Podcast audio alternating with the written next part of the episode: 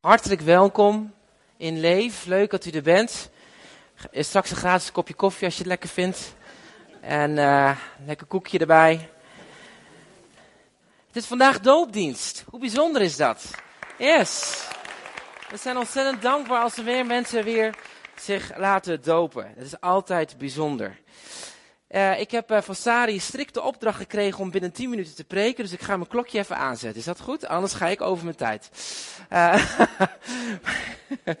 maar goed, wil je met me openslaan naar Matthäus hoofdstuk 16? Dan gaan we samen um, een enkele versen lezen uit het Matthäus Evangelie. Ik vind het ontzettend belangrijk dat ook in ons midden het woord van God wordt geopend. Matthäus hoofdstuk 16 beginnen we vanaf vers 24 en 28. Toen zei Jezus tegen zijn discipelen, vers 24, Matthäus hoofdstuk 16. Als iemand achter mij aan wil komen, dan moet hij zichzelf verloochenen, zijn kruis opnemen en mij volgen. Want wie zijn leven zal willen behouden, die zal het verliezen. Maar wie zijn leven zal verliezen om mij, die zal het vinden. Want wat baat het een mens als hij de hele wereld wint en aan zijn ziel schade leidt? Of wat zal een mens geven als losprijs voor zijn ziel? Want de zoon des mensen zal komen in de heerlijkheid van zijn vader met zijn engelen. En dan zal hij ieder vergelden naar zijn daden. Tot zover. In de wereld zijn er twee soorten religies. En de eerste religie heet een opwaartse religie. In het Engels noemen we dat ascending religion. Een opwaartse religie. En de tweede heet een descending religion, een neerwaartse religie. Een opwaartse religie proberen we om perfect te zijn. In een opwaartse religie probeer je om alles goed te doen en beter te doen. Meer puur te zijn dan andere mensen om je heen. Opwaartse religie gaat het erom dat je moreel correct bent en rechtvaardig. Zodat je uiteindelijk stijgt in aanzien van anderen. Misschien ken je die gedachte dan wel. Wat zullen mensen wel niet van mij denken als ik dit niet goed doe? Heb je die gedachte wel eens gehad? Dat je ergens met iets bezig bent en vloep gaat er in je hoofd. Wat gebeurt er wat zullen mensen wel niet van me denken? En geloof het of niet, maar dit is de religie waar enorm veel focus gelegd wordt op onszelf. En waar heel veel mensen kennelijk ook mee uh, weglopen. In de neerwaartse religie gaat het om het leren loslaten. Dan gaat het om vergeving. Dan gaat het om overgave. Het gaat om eenvoud, simpliciteit, om dienstbaar te zijn om deel te zijn van een gemeenschap en geen ruzie te maken in een gemeenschap. Het gaat om nederigheid. Het loslaten van je ego. Het loslaten van de focus op jezelf. Dus een ascending religion, een opwaartse religie. En een descending religion, een afleggen van jezelf. Een religie van het afleggen. Nou, Jezus zei, als iemand achter mij aan wil komen, moet hij zichzelf verloochenen, zijn kruis opnemen en mij volgen. Want wie zijn leven lief heeft, zal, eh, zal willen behouden, die zal het verliezen. Maar wie zijn leven zal verliezen om mij, zegt Jezus, die zal het vinden. Want wat baat het een mens als hij de hele wereld wint en schade aan zijn ziel leidt? Nou, dit gedeelte wat Jezus aanhaalt, heeft helemaal te maken met een descending religion, met een neerwaartse religie. Hij spreekt hier over drie stappen. Het gaat, als je het over het echte leven wil vinden in Jezus, dan moet je bereid zijn jezelf te verloochenen. Dan moet je Hem gaan volgen, zodat je het leven in Hem kan vinden. Lose, follow, find. Loslaten, volgen om te vinden. Nou, ik denk dat hier de dopelingen hebben ontdekt wat het betekent om je leven los te laten, Jezus te willen volgen en in gehoorzaamheid te laten dopen, zodat je het eeuwig leven vindt. Maar wat betekent dat? Verlogenen van jezelf. Wat houdt het dan precies in? Nou, als je het zou opzoeken, dan betekent het, dan zegt de, zegt de, uh, uh, de, de, de, woordenboek, hè, kom eruit. Um, verloochenen betekent dit. Het ontkennen dat men een bepaald persoon kent. Dus je keert je of je wendt jezelf van die persoon af. Dus jezelf verloochenen heeft zoiets te maken met als het ware ontrouw worden aan jezelf. Het ontkennen van de persoon zelf. Het afkeren van de persoon zelf. En dat gaat dus in tegen je eigen belang. Het, je eigen belang leer je los te laten. Je aanzien durf je los te laten. Je status durf je los te laten. Je zet je eigen verlangens aan de kant en je laat het belang van iemand anders, in dit geval Jezus, voorgaan. Jezelf verloochenen geeft je als het ware je recht op om zelf je keuzes te kunnen maken in je leven. De recht van zelfbeschikking. Oei, dat klinkt wel heftig. Als Jezus zegt, wie achter mij aan wil gaan, moet je jezelf gaan verloochenen. Je kan het proces het beste omschrijven als je in een auto rijdt van A naar B. Zo laatst reed ik terug van de oudstraatvergadering onderweg van Zutphen naar Deventer. En ik moest dan langs Eefde. En normaliter was die weg is open. Maar nu was de weg dicht. Het was al 11 uur s avonds. En je wordt dan op een gegeven moment echt halverwege het dorpje gestuurd. Maar, die, maar mijn navigatie werkte niet op een of andere manier. En dus ik dacht, ik ga mijn eigen weg. Hij zegt, ga linksaf. Ik denk, ja, dat staat een bord voor, ik kan hier niet af, dus ik ga rechtsaf. Dus, en toen reed ik echt letterlijk over zandpaadjes en wegentjes midden in de drek. Bleef bijna vastzitten met mijn auto. Moest drie keer keren. Verschrikkelijk. Maar zo is het eigenlijk ook zo met jezelf verlogen. Je kan het beste vergelijken als je in een auto stapt. Wanneer je namelijk in een auto zit, dan heb je zelf de teugels vast. Je hebt het stuur vast. Je bepaalt waar je heen gaat. En dan kan er wel eens een navigatieloper roepen. Gaat over 100 meter rechtsaf, maar je hebt nog altijd zelf de keuze of je rechts of niet afgaat. Toch? En uh, meestal dan vinden wij mensen dat wij toch nog iets meer inzicht hebben in de weg dan ons navigatiesysteem. Amen? Eerlijk. Nou, je hebt natuurlijk ook een biologisch natuurlijke navigatiesysteem, namelijk je vrouw of je echtgenoot. Als die naast je zit. Ja, dan, dan, dat is ook, dan kan je daarna, nee schat, je moet hier af. Lieverd, ik weet wel waar ik heen ga.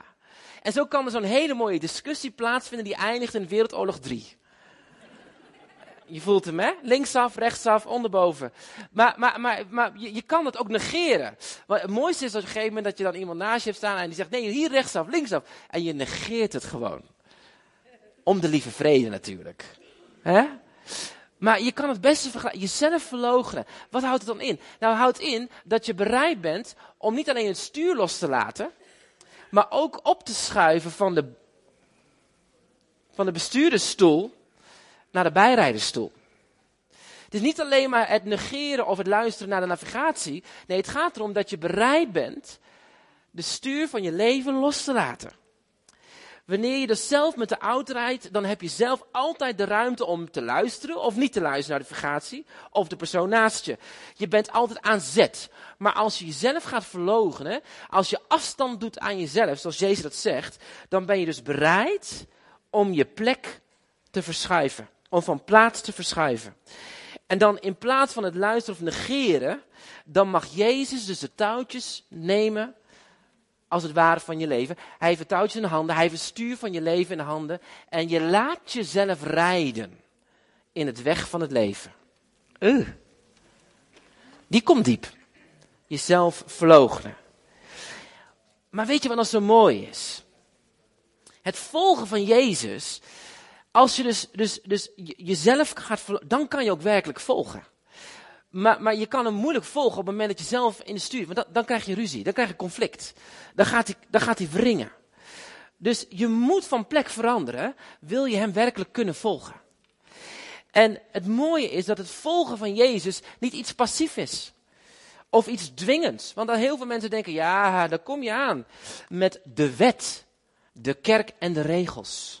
Nee, het volgen van Jezus heeft niks passiefs en ook niets dwingends. Nee, het volgen van Jezus heeft met iets heel anders te maken. En dat vinden we in hetzelfde hoofdstuk van 16, waar het volgen van Jezus voortkomt uit iets heel belangrijks. En Jezus vroeg in hetzelfde hoofdstuk aan zijn discipelen de volgende vraag.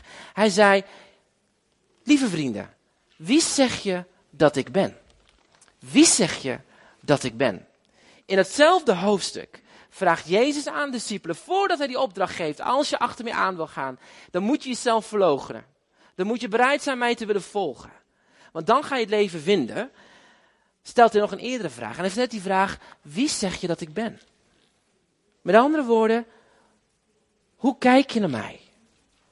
Met andere woorden, wie is Jezus voor jou? Want jouw beeld van Jezus bepaalt jouw keuzes in het leven. Jouw beeld van Jezus bepaalt of je daadwerkelijk in vertrouwen je plek opschuift, als het ware, of van je plek afgaat en opschuift naar de volgende plek. Want dat beeld van Jezus is allesomvattend. Hebben we een verwrongen beeld van God, dan zullen we ook moeilijk het stuur loslaten.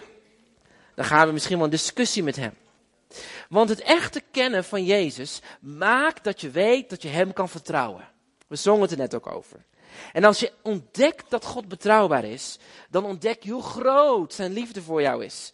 Dan begrijp je diep van binnen dat God het aller, allerbeste is om te willen volgen. En dat Hij het allerbeste heeft voor jou in jouw leven. Dan begrijp je dat zijn liefde voor jou perfect is. En dat er geen twijfel in je hart hoeft te zijn over zijn goedheid en zijn handelen naar jou en mij toe. Je mag dan komen zoals je bent. Niet perfect. Jezus vraagt niet om perfecte mensen naast zich te hebben. Nee, Jezus vraagt om normale mensen naast zich te hebben.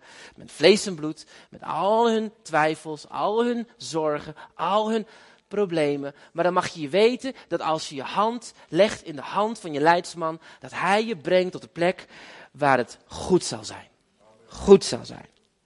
Als je mag weet wat de liefde van Jezus inhoudt, dan weet je dat je mag komen zoals je bent.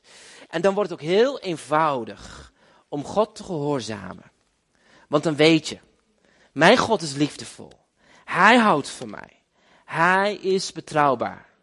Hij is er altijd. Ik kan mijn leven loslaten en het aan Hem toevertrouwen en Hem volgen. Tot slot, wanneer je jezelf verloochent en Jezus gaat volgen, ontdek je dat Hij een liefdevolle Vader is. Een goede God, die intiem betrokken is met jou en mijn leven.